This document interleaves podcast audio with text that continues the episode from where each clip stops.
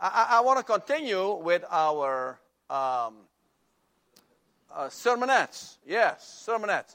Today, this morning, we're going to talk about three different things. Three things, uh, uh, a little bit about husband and wife. Um, and that's part of what I like about the sermonettes. You can uh, encourage in a certain area often. You don't have to go long with it. It's just a sermonette. It could be just a few minutes, um, or it could be a lot of minutes. but thankfully, I don't go a lot of minutes with everything. uh, and then the second part, we're going to talk about um, abstaining from fleshly lusts and, and some of the, the consequences of that, and so on and so forth. And then and we're going to talk about anger uh, because I have discovered that how much we have misunderstood the idea of anger and we have excused anger in so many ways when the scriptures, for the most part, not 100%, but for the most part, forbid against anger. And we have, we have actually uh, taught it the other way. Ah, anger is so good, get off your chest, blah, blah, blah, blah. So, anyways, but first, first let me talk a little bit about, uh, about uh, husband and wife uh, uh, uh, relationships. Um, the, the, first thing that I want to say is that um, when it says in Ephesians 5:25, Paul writing saying, "Husbands, love your wife as Christ loved the church." Yes, then this is this involves a ton of stuff. Volumes could be written on just that verse because yes, because how? What does it mean for a husband to love his wife like Christ loved the church? So we're not gonna we're not gonna do ten thousand reasons this morning. We're just gonna pick one. There is ten thousand reasons. I mean, uh, so many things that is involved in the way Christ loves His church, as you well know. You probably know a few hundred reasons, but there's ten thousand reasons um, uh, why how Jesus loves His church. We're going to pick one of those this morning, and, and we're going to say that part of how a husband is supposed to love his wife is that he should protect her in every way. Protect her. Protect your wife in every way. You are her, your job description is to protect her. You are her protector in every way. And so, in every way means Physically, you are supposed to protect her. Yes? That is probably the easy one. If somebody wants to shoot your wife, you step in front of her, take the bullet. Yeah, wonderful. You're the hero. Even unless you're on crack, every husband would do that for his wife. Uh, take the bullet. Uh, and then, you know, you are a hero. You get on television, you get in the newspaper, on the radio, probably. You get many interviews. No, the interviews are over because you're dead now, okay?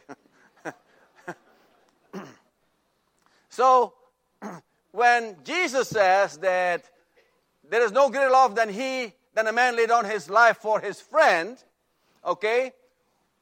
What he means by that is that yes, you'll take the bullet, but that is not what he's talking about, per se. It is included in what he's talking about, but he's talking about in a much greater way than that. Because if you're taking the bullet for your wife, you can lay down your life for her only one time. then it's over. But what he's meaning is that in a, at a day by day way, in the mundane things of life, you're not going to be on television. You're not going to be on the radio. You're not going to be in the newspaper. Nobody else sees it.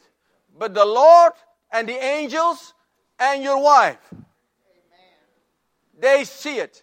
And yet you lay down your life for her in a protection sort of a way. So, protecting in a physical way is part of the deal. But also protecting in a spiritual way. Some of you maybe read scripture together. Maybe the husband shares with the wife what he has discovered in the scriptures, and, and, and they talk back and forth a little bit, discuss it. Uh, obviously, you pray for your wife exceedingly uh, abundantly above uh, and, and so on and so forth. And, and spiritually speaking, and you're walking in a way that makes the atmosphere in the home such that the wife can also fulfill her part of the bargain before the Lord. Right?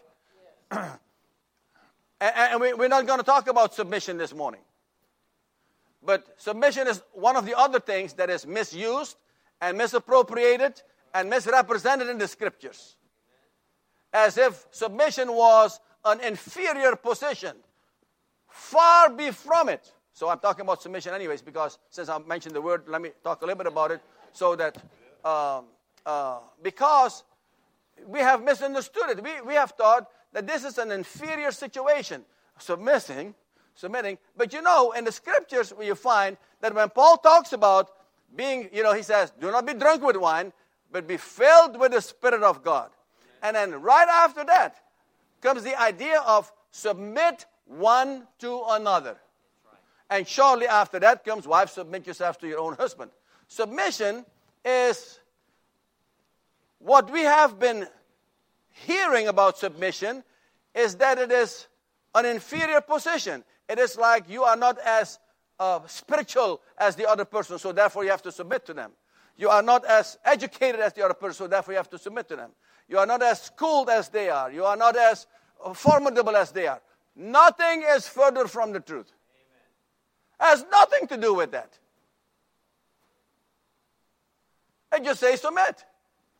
So, in other words, let us say, let us say we're doing a choir. Hey, by the way, let me say this before I forget. We didn't have a pianist this morning, and we didn't have the extra voice that we usually have, the three young women singing. And when you have something like a voice like that, and a piano that's a big, strong instrument, you miss that support, right? Ruben, you're, you're a musician.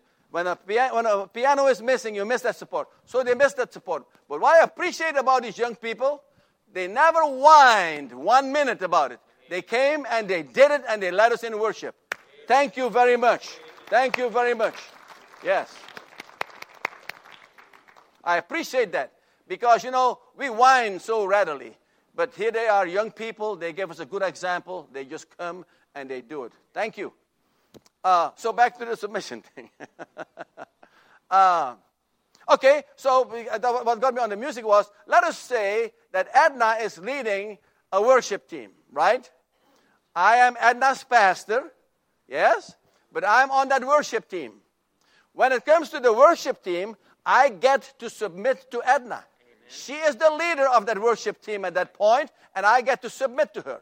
Well, I know a little bit about music, so if there's an issue, Edna might get some, maybe get my input on it because she's a good leader. So the people that are that are that are with you, you're gonna try to get their input because you want to make the best decisions possible, right?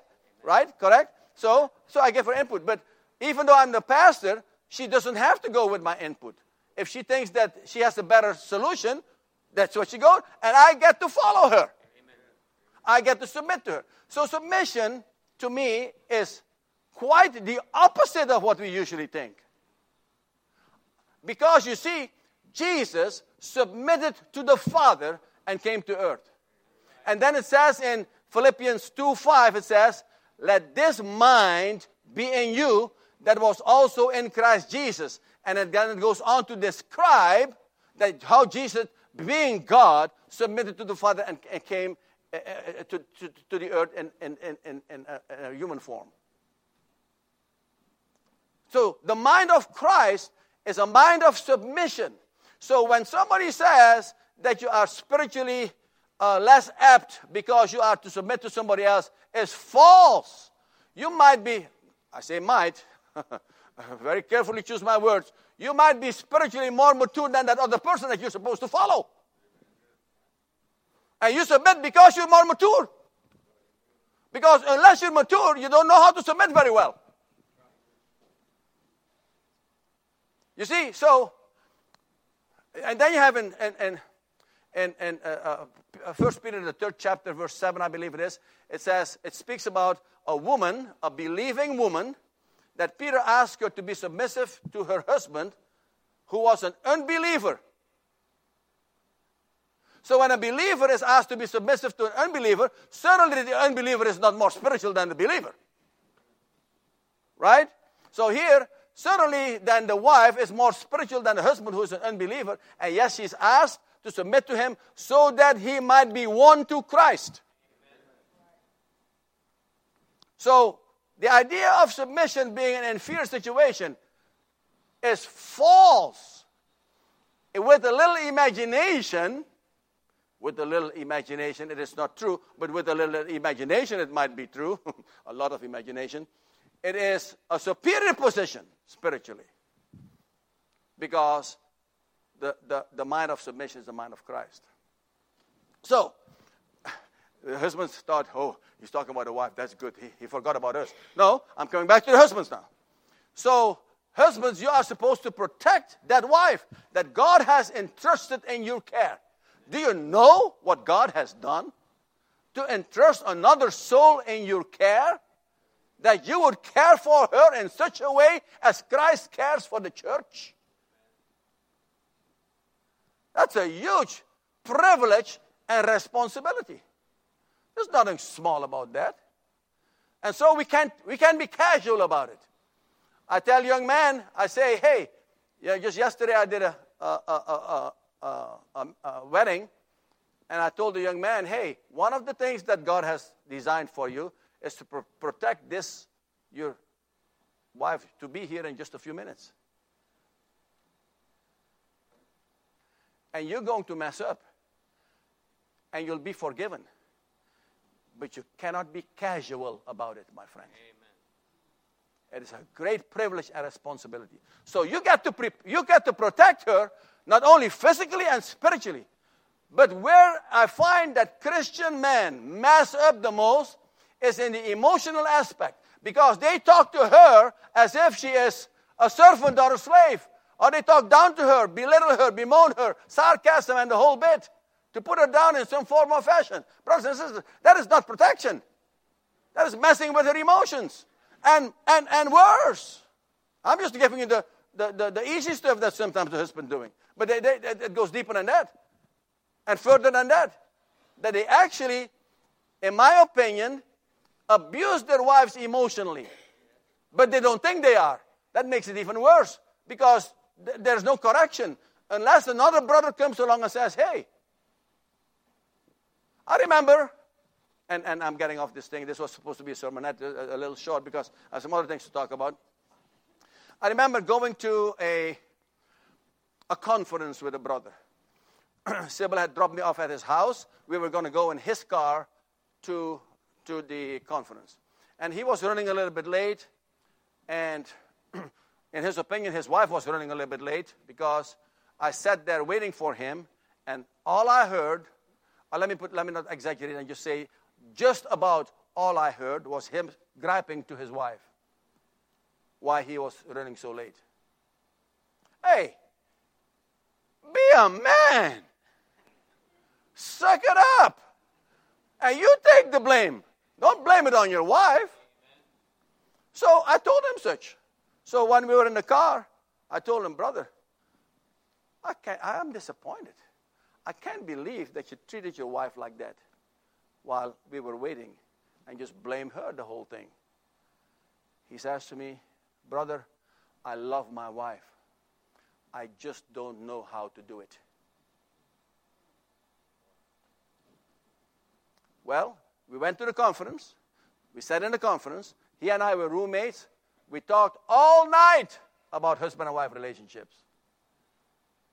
Not that I have so much to share or to, to, to teach, but if God wants you to teach somebody, He'll give you the wherewithal to, to, to teach somebody. And we got to share, not in a condemning way, but just in an uplifting way, for Him to be also a caretaker and, and a protector of His wife and not belittling her in front of another brother while you are running late. I'm sorry, that's the part of the protection. there's, there's much more to it, obviously. But we need to protect those treasures that God has entrusted into our care, brothers and sisters. And it is my deepest dream and desire that men from this church and other Christian men that we know, but I have only oversight over this, that we would be examples in the body of Christ of how a husband should walk with his wife. That was my sermonette on husband and wife relationships.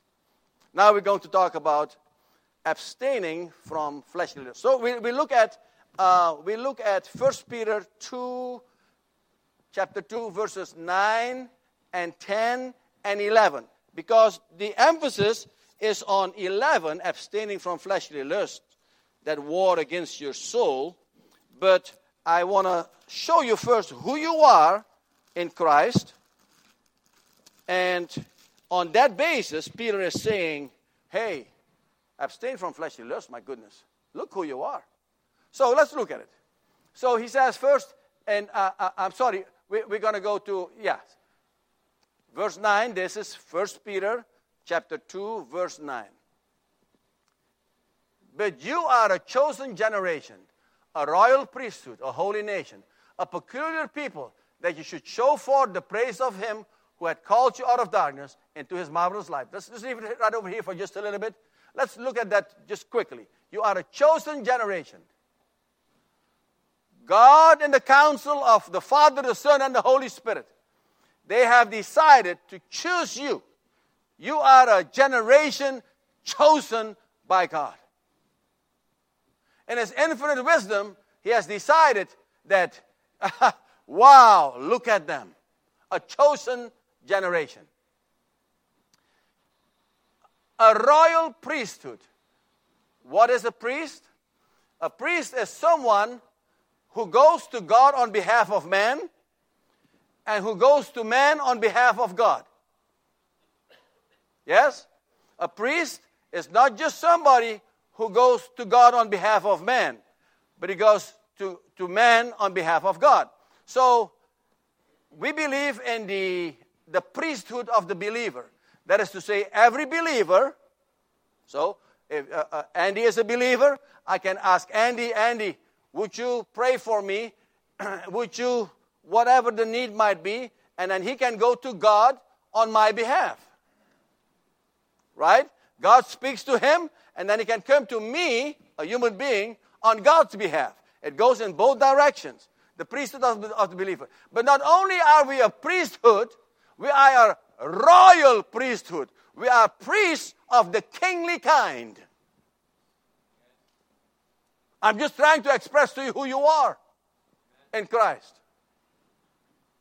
A kingly priesthood, a royal priesthood, a holy nation. A nation, you are, we are forming, all the believers are forming a nation together before God. And we are a holy nation set apart, set apart to God from unholiness or from sin. From sin to God, we're set apart. We are a set apart people that are set apart to God from sin. And he'll, uh, he'll express that in a little bit different way in just a minute. He says, a peculiar people, people. A peculiar people. You are. You have a different word in your translation? Anybody?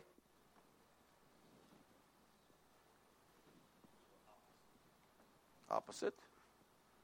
What does your translation say? A, a people, yeah, a, a people of God's own possession. Any other? Huh? Special? Special. So, a peculiar people, there is a sort of a, a weirdness about you as God's people. Weird in the sense that you are not like normal. Like normal people in the world, they act a certain way. You, as God's people, you act in a different way. One brother called me one time, he said, You're a weird person. I said, Praise the Lord. Thank you for that compliment. I want to be different. I don't want to be like everybody else. I want to be different. I want to be part of a peculiar people that are different in the, in, than, than the world is. Yes. You are a weirdo. That you should show forth. Another translation says here, a people of his own. Now you are a different people. You are a people of his own. Is that what you says, uh, Nelda? Uh huh. So that you should show forth the praises of him who had called you. Here, here it goes again, out of darkness into his marvelous light.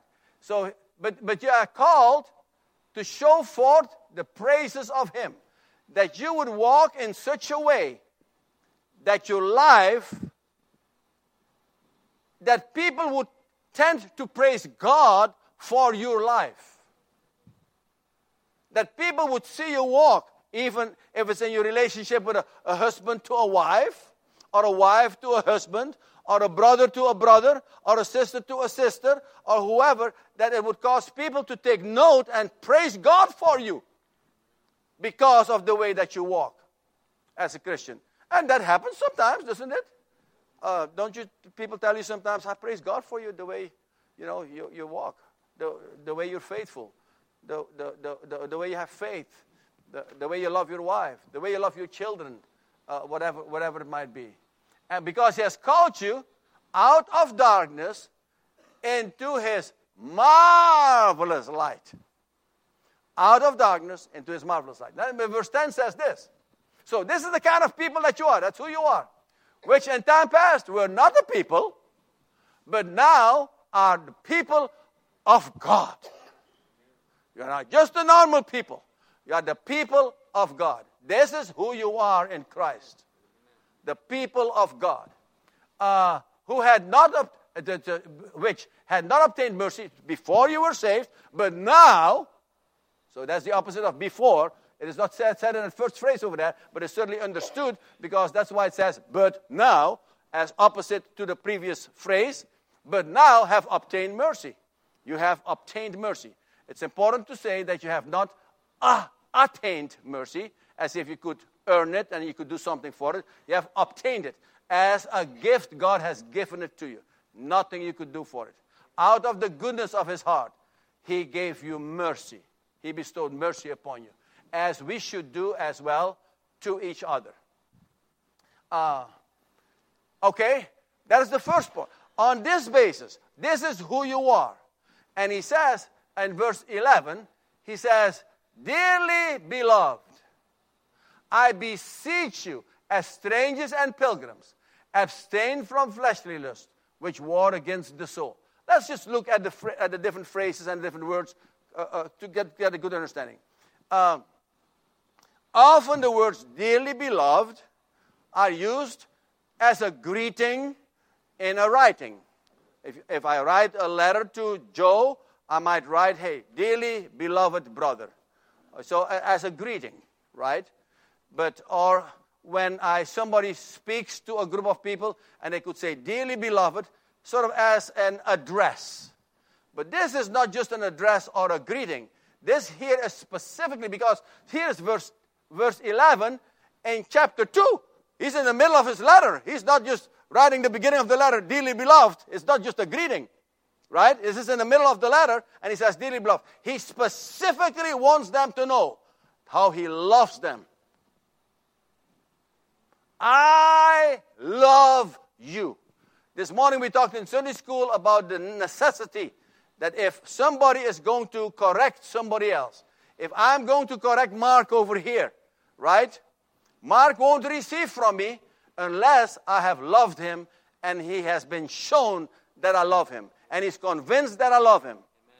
I might correct him before I show him that I love him, but he won't receive it as readily as when I have shown him that I love him. Amen.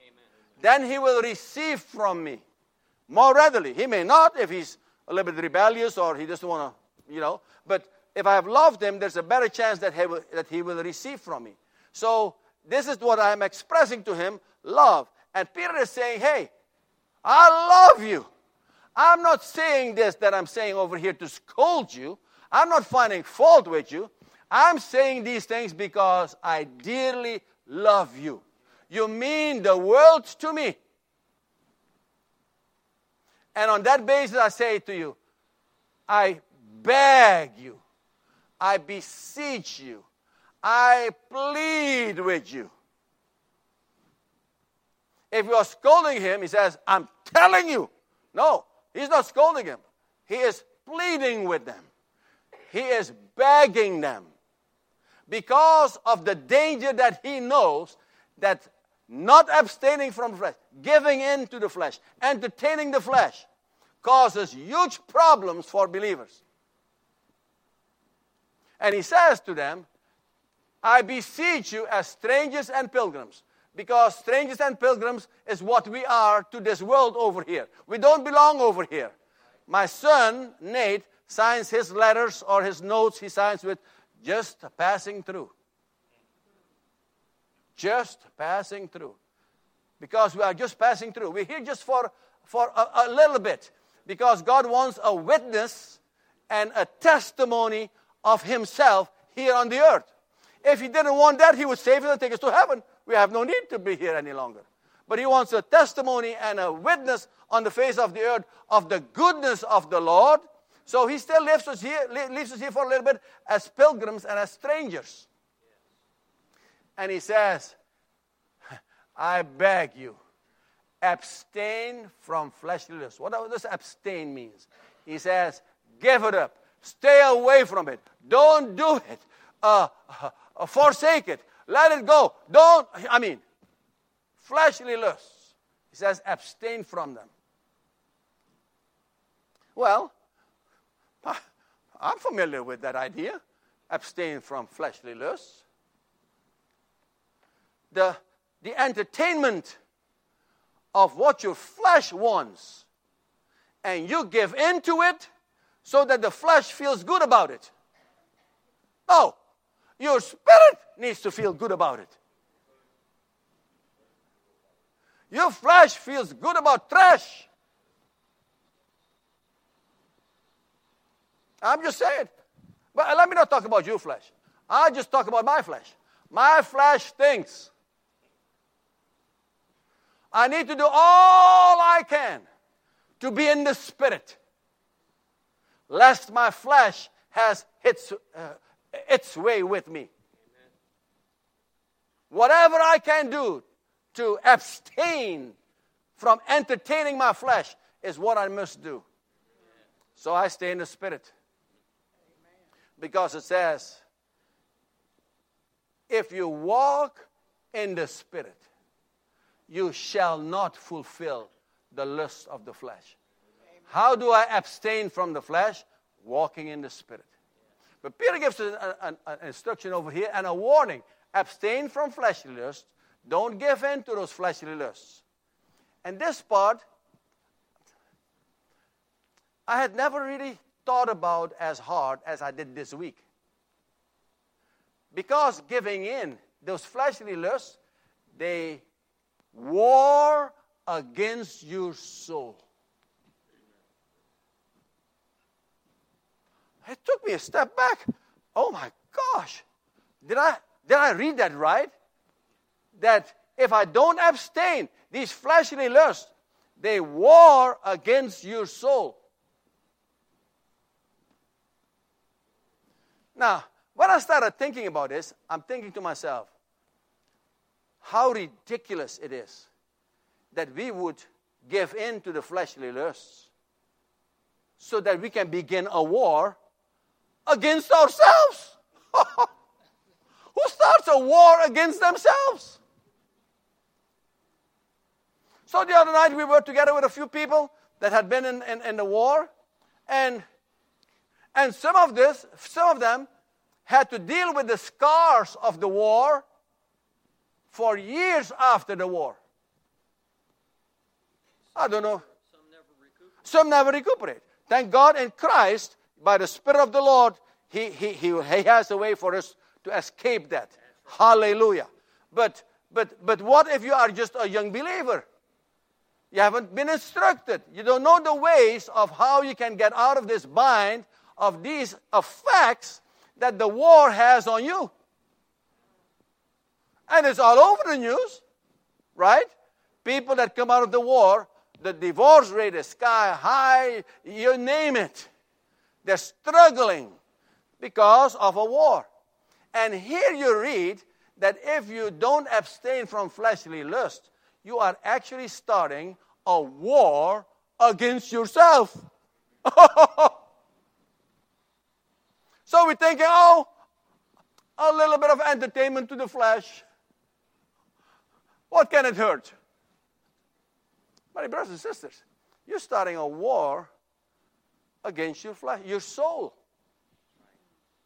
against your soul.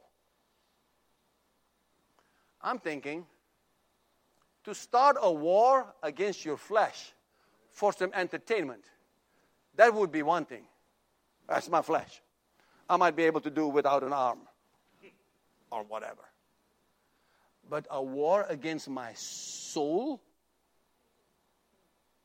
the effect of which I may not have control over. I don't know how long this is going to be.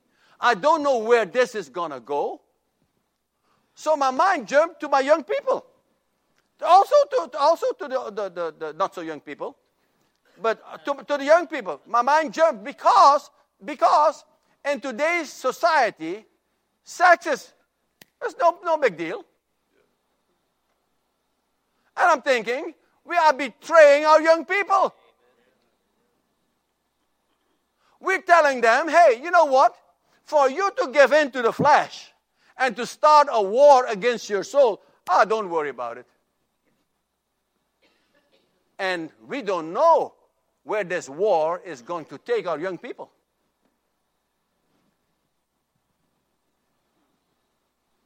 Think about it. Now, sister, you're, you're kind, and so you would never start this. But I can see where somebody starts a war against somebody else. But starting a war against yourself, how insane is that? So, this is what Peter, Peter is warning us about. He says, Dearly beloved. And this is, you know, I talk to my young people because I love them. And I want the very best for them. I don't want them to be in a war of their soul. Who wants that for, for, for your sheep? I want them to be victorious in their soul and not have been defeated a war and injured and the pain of the war and how many years do I have to struggle with this? Well, maybe not for many years. If, if God is gracious and, and if you know how to tap in on what God has for you. But nevertheless, war brings pain. Why? Why? So, here you have it, brothers and sisters. I love you. Dearly beloved. I'm not just saying, Dear Gracie, I'm writing this letter from Greece, and I just want to remind you. I say, Gracie, I love you like crazy. Do not give in when your flesh is telling. I don't care what the rest of the world says. Do not give in, sister, because there is a war that you start in your soul that I don't know. You follow what I'm saying? You follow what I'm saying? You follow what I'm saying, brother? You follow what I'm saying? Thank you. So I want to protect. Peter is trying to protect the people of God, the people that he described in verses 9 and 10. Those people, he's trying to protect them and says, Hey, I love you like crazy. Don't give in to the flesh because you're starting a war against your soul. So, my dear brothers and sisters, the the um, the Christian life is really no secret and no mystery. There are mysteries, but the, the Christian life is not one of those. There are mysteries and the doctrines and the teachings of God because we don't know everything about God. There, there's mysteries. But to walk on the earth like a Christian is not a mystery. If we walk by the flesh, we will reap from the flesh corruption, rottenness, pain, unnecessary pain. Yeah, you name it. But if we walk by the Spirit, you have this wonderful list of wonderful fruit like love, joy, peace, patience, kindness, goodness, self control, and so on and so forth. So then the question that I'm going to ask with Peter is what do you want in your life? Do you want that wonderful list love, joy, peace, patience, kindness, and so on and so forth? Or do you just want to go with eyes wide open against that and say, I want some rottenness for my life for a change.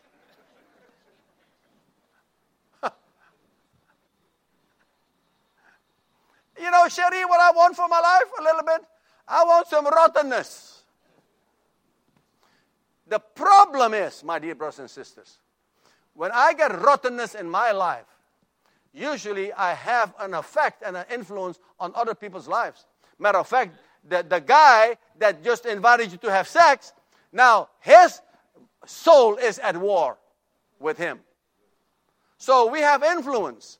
Uh, uh, uh, my children, my wife, my brothers and sisters, my family, whoever it might be, the, the people I work with. Now all of a sudden I get their minds, their souls at war as well.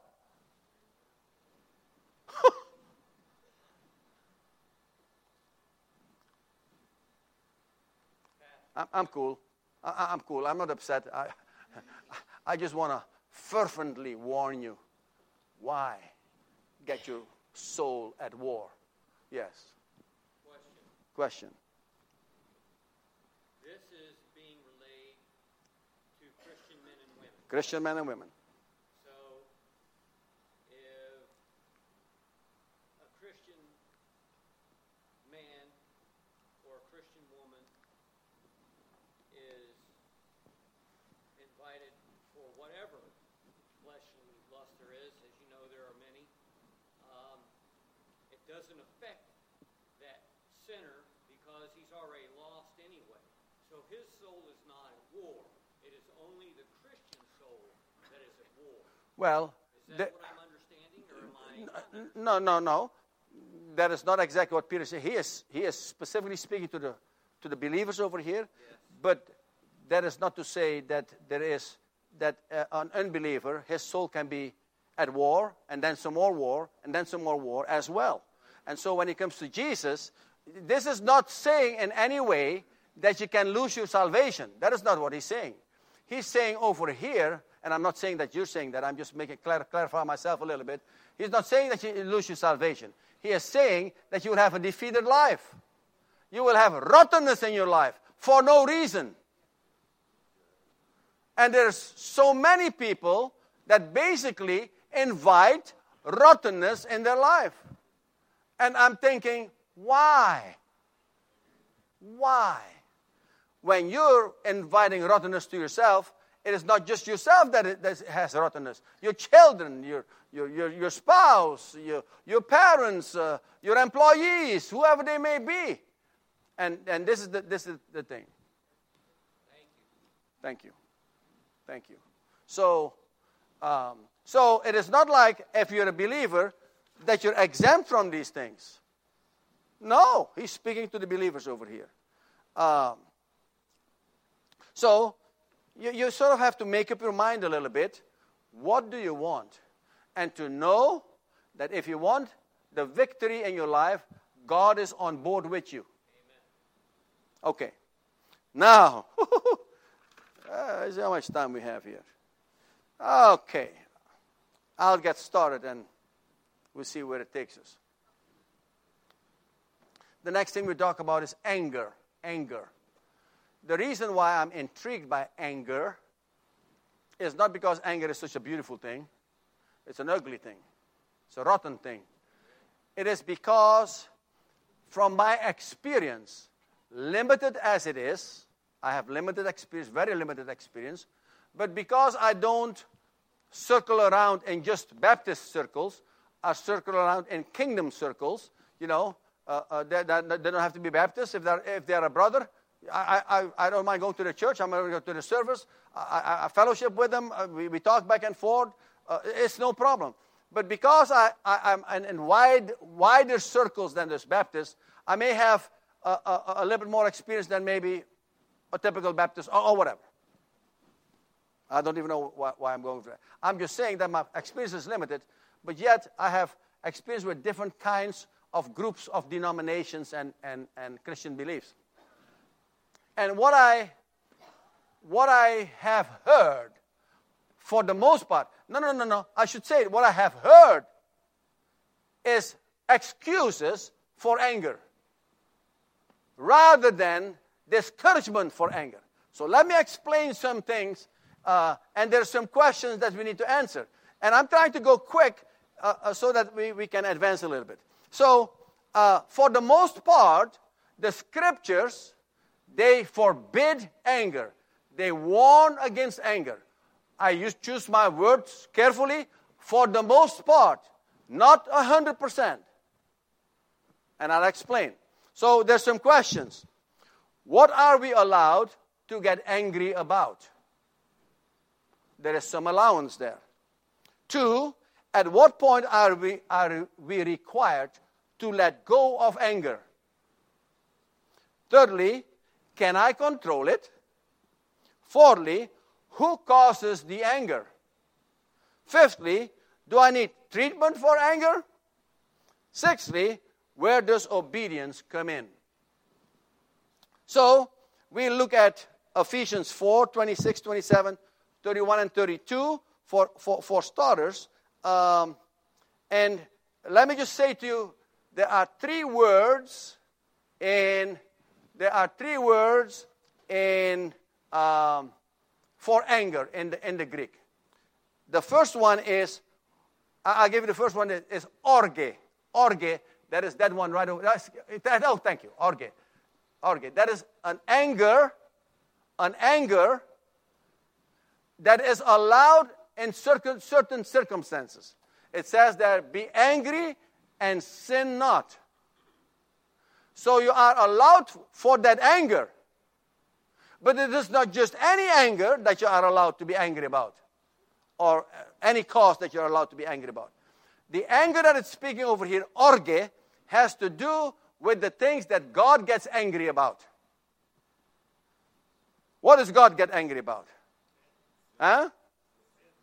Sin. Uh, uh, uh, call it what? A murder, uh, lying, cheating, theft, thievery, and so on and so forth. So those are the ones that you are allowed to be angry about, even, even encouraged to be angry about. But he says, but sin not. So you're angry about somebody committing murder. It is not that you are that that precludes forgiveness, not by any stretch. But you may not even know, know, know the person, you just be on the news. And the hope is that you might do something about it. But you're not going to do something about it and kill the other person who did the killing, because now then you did the same thing. Then now you have sinned. He is saying, be angry, but sin not. Do something about it that is not sinful. Are you with me? Orge. Then there are, uh, there's another word, uh, thumos. Thumos, that has to do with a bodily agitation of a feeling. You are upset. You are mad. But it is not about the things that God is mad about. You're just mad about somebody cutting you off in traffic.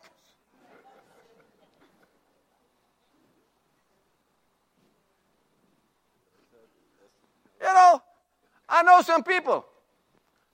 They are the nicest people. But when somebody cuts them off in traffic, oh no. You don't recognize them back. They are so upset. Is this the same person?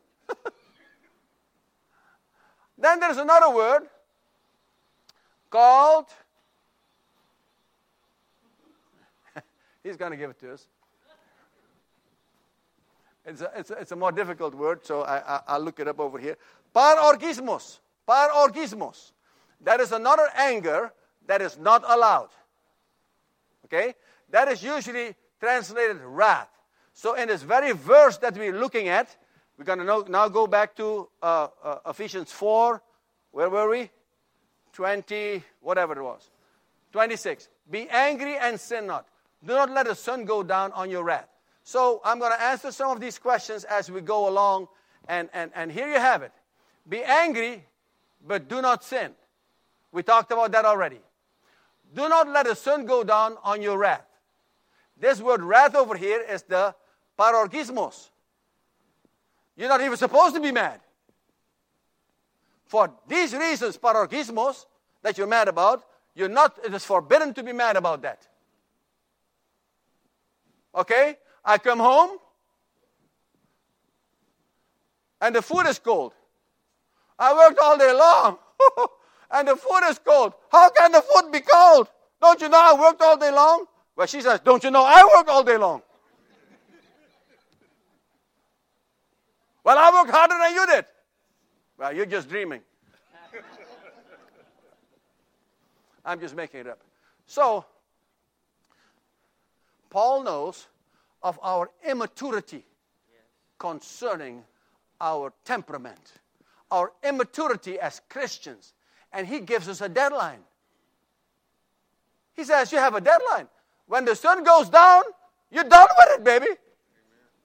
No more wrath, no more anger. Done. Poor guy if you live in Alaska in the wintertime. At 3 o'clock it gets dark, so you're done at 3 o'clock. we get to keep it till 9 o'clock at night.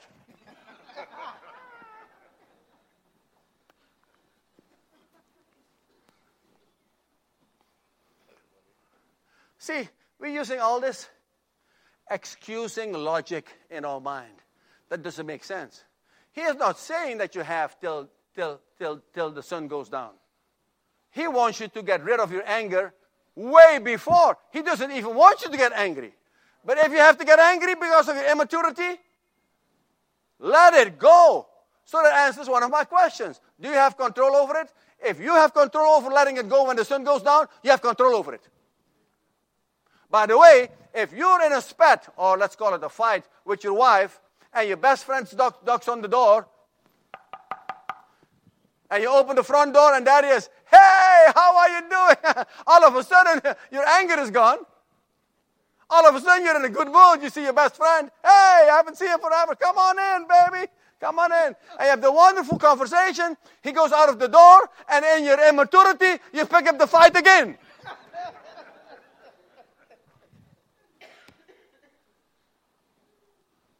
How immature is that? I get tired just talking about it.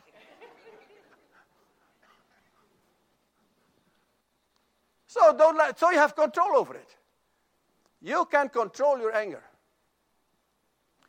I tell you a story. Um, I told you some stories about. I have a young tennis student. She's eight years old, and sometimes she would um, in times past, she would come with an attitude, and I told you about talking to, about the attitude, and we solved the problem on the attitude. But this particular day, uh, a friend had hurt her, her feelings in school, and she was upset. She was mad, and she came to the lesson upset. And uh,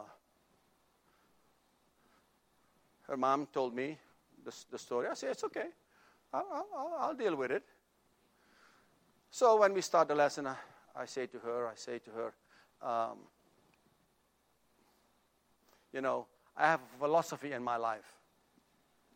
No one gets to steal my joy. No one gets to steal my joy. Sorry, you don't have that kind of a power over me that you get to steal my joy. You cannot tell me, okay, now, today you're going to have a bad day. No, sirree, you don't have that power over me. And I told her, I say, I wish to give you some of this idea, this philosophy, that people cannot have that power over you. For you just have a bad day because they decided so.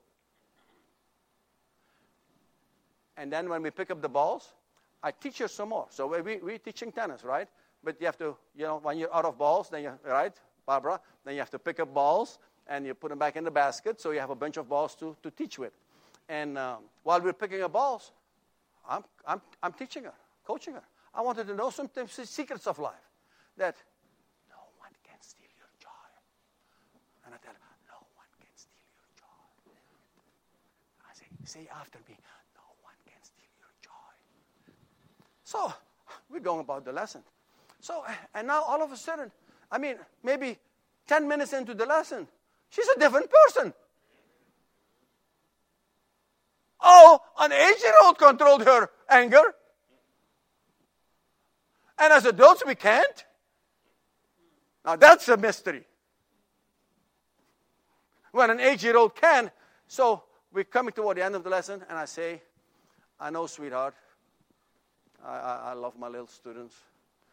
I say, I know, sweetheart, that when this is a good friend who hurt your feelings, that makes it a little bit more difficult, doesn't it? Yes, she agreed with me. I say, but this is the deal. Even a good friend can steal your joy. And when you get over your anger and you come to your senses a little bit, let this rest a little bit, you come to a place of peace in your mind, then forgive her, would you? Because that will be to your benefit and to her benefit. And maybe a friendship can be saved. But if she's not the kind of friend that you should be friends with, that you can just say your acquaintance with and say, hey, how are you doing? And be kind and courteous and considerate to this person, but she should not be a close, tight friend with you because she's a bad influence on you or whatever, then you have to make that decision and fine. But, but forgive her. Can you do that for me, sweetheart? Give me some bones, baby. Oh, no, no, no, no, you have to give me the wave also. Oh. that's what I do with my, my kids. I want to teach them. I want to teach them that just because somebody decides that they're going to spoil your day, they can't do it. You don't have that power over me. Sorry. I got that thing, that joy thing, I got it from the Holy Spirit. Nobody gets to take it away from me. So, where are we? I, I, get lost. I, will be fast, okay? Let me, let me be fast. Let me be fast. Uh, so you can control it, yes. Uh, when the sun goes down, you have to let go of it. Uh, who causes the anger? Somebody says, You made me mad. That's such a fallacy. That is such so farcical stuff. you made me mad. Oh, you made me mad. No, you did some things, and I chose to get mad about those things. You can't make me mad. I decide to get mad. Don't blame it on the other person. You got mad, and then not only is it to be, are you to blame, you try to blame somebody else. That's what the flesh does. So, do you need anger treatment? I just laugh at some of these things. Anger management, yeah, okay. Uh, we, that's a nice word. We'll say treatment for, yeah, you need some treatment. Uh, do you need to go to anger management course? I don't think so. You can go if you want to. But I'm thinking, why don't you control it? Why don't you give it up? Way before the sun goes down. And why, when somebody, when you have an affinity, when you have a, a tendency to, to be fastly triggered, okay, why don't you guard yourself against it and don't get mad. There is a commercial on television. I don't know if I forget because for the most part I shut off the sound and I change challenge when this commercial comes in. This week I told Sybil, because Sybil doesn't like the commercial either. I told her, I'm going to keep it on and listen to it. I'm going to try to control my anger. As a good preacher, to be a good example to, to the people that I'm preaching to. How does that thing go? He says, uh, there's a, a, meeting about a hotel, and he says, just say, by the book, by the whatever. You, you, you know the commercial? How does it go? Oh, you know it too, huh? by the book, by the what? By the book, by the boom. I don't even know what he's saying. I heard, I understood the book, but uh, boom. What is he saying? By the book. I shut that thing off so fast and changed channels. I don't want to hear it. This week I just listened to it, trying to control my anger. And you know what? I did just fine. I'm trying to tell you that you can control your anger.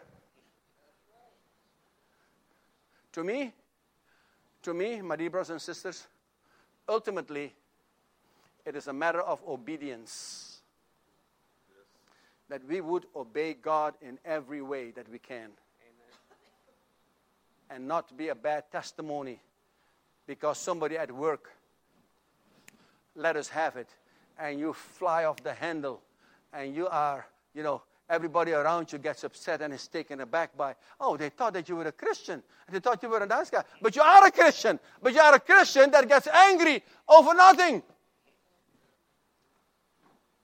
So, yes, there are, uh, there are opportunities, there are in certain situations, you should get angry. The case of murder, child abuse, child trafficking. Get angry enough to do something about it. But don't sin because of your anger. The other kinds of anger are disallowed by the scriptures. I'm, I'm, I'm, I'm just going to read you. I, am just going to read you. I have to do it because that way I can get off my chest and, and I'm done with it. Here, here, here is uh, uh, verses about anger, and I just give you a few. Okay? Just for your information to know that there's a bunch of scriptures, not just the ones that I showed you, just a bunch of scriptures that have to do that, that say, be slow to anger, control it, give it up, or, or whatever. And so, I gave, I am not even reading you all of them. I just circled a few with red, so I, I, I, I, there, wherefore, my beloved brethren, let every man be swift to hear, slow to speak, and slow to wrath. And then sometimes we usually miss the second part of it. For the wrath of man worketh not the righteousness of God. The wrath of man worketh not the righteousness of God. This is not a gift of the Spirit. Anger. uh, that is found in James 1 19 and 20. Uh, Ecclesiastes 7 9 says, Be not hasty in thy spirit to be angry, for anger resteth in the bosom of fools.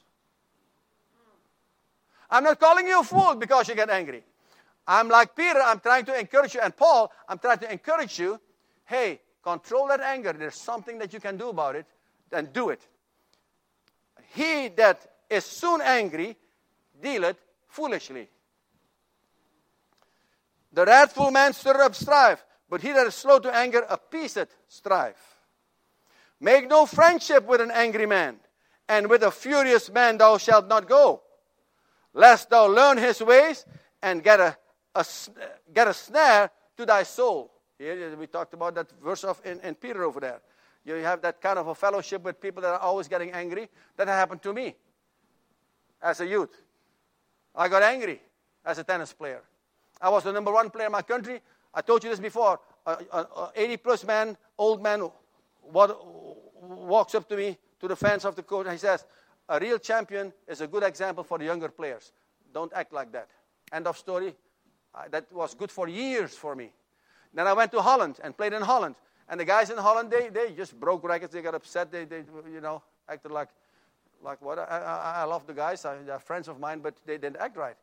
And I played a tournament in Amsterdam. A close friend of mine came to watch me. I acted like a fool.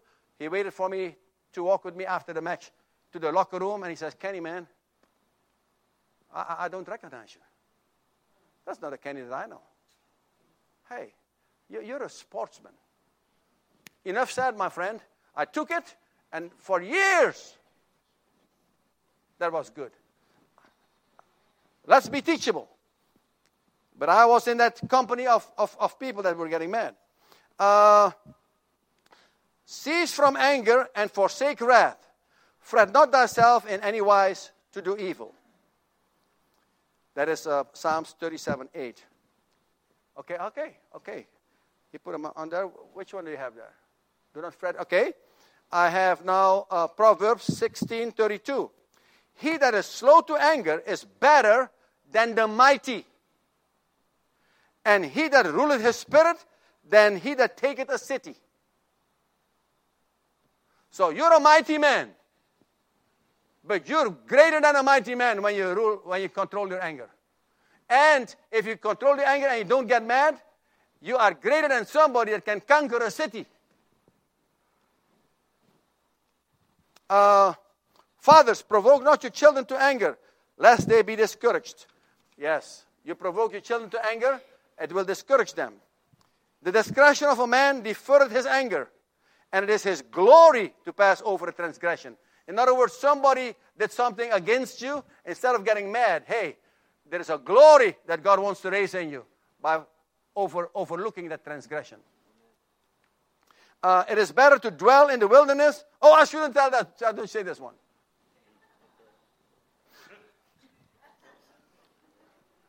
Uh, that, that one slipped. That one slipped through the cracks. A little bit. it is better to dwell in the wilderness than to than with a contentious and angry angry woman. So, huh? Well, that's right. It is his fault after all. Absolutely, 100%. Yes. But, but it's not like this is just for women. It's the same thing. Who wants to live with a, an angry man? He, he, he, was just describing a situation here with women, but it's not just for women. Uh, give you one. I give you one more. Someone says, "Praise the Lord." Uh, but now ye also put off all these: anger, wrath, malice, blasphemy, filthy communication out of your mouth. So, because he knows that when we get angry, there is stuff that comes out of our mouth that is not befitting a Christian. What some people tell me that they say to their spouse, that is a spouse, so I can think, I think to myself, what if it's not a spouse? What do they say? You know, I, am telling you, uh, if I hadn't done, I'm 71 years old, so I've been around the mountain a few times. If I had not been around the mountain these many times, as dark skinned as I am, uh, I would have blushed from the words that these people were speaking husband to wife and wife to husband. So, because of their anger, they, these, these words came out. But so, there's something about controlling your anger that is such a, a glorious thing for a Christian. And I want to encourage you. We're not done yet because I, next week, hopefully, maybe I'll talk a little bit about the, the talking and what do we get angry about? Oh, let me just mention a few. What do you get angry about? That the food is cold when you come home? That, huh? Dishes in the sink? Do you get angry because the house is not clean? Do you get angry because what? Uh, uh, somebody borrowed your car, and when they brought it back, it was on zero gasoline.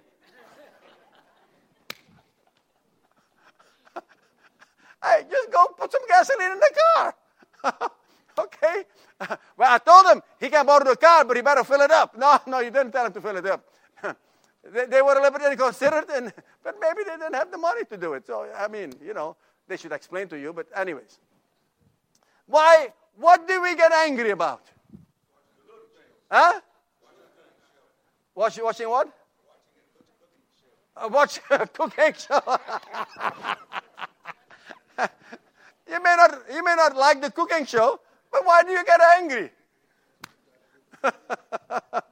Anyways, enough of that. Enough of that. Next week, we're going to talk about uh, something called disputable matters. Disputable matters. That is a, a very tricky Christian subject. Disputable matters. Those are situations that are not commanded in Scripture and not forbidden in Scripture, but that some people have convictions about. We're going to talk about those type of things from the scriptures. It is actually, if you want to read 1 Corinthians, the eighth chapter, we, we're going to work out of that, that, that, that first time. We probably have a couple of sessions in disputable matters, and they're mostly dealt with in 1 Corinthians, the 8th, 9th, and 10th chapter, and Romans, the 14th and 15th chapter. If you want to read there, you get a good glimpse of what we're going to talk about. But if, if that's too much to read, just go 1 Corinthians, the 8th chapter. And then you, you, you get a good idea of what we'll be talking about and have a better understanding of what we'll be saying about it. So let us stand. Let us stand.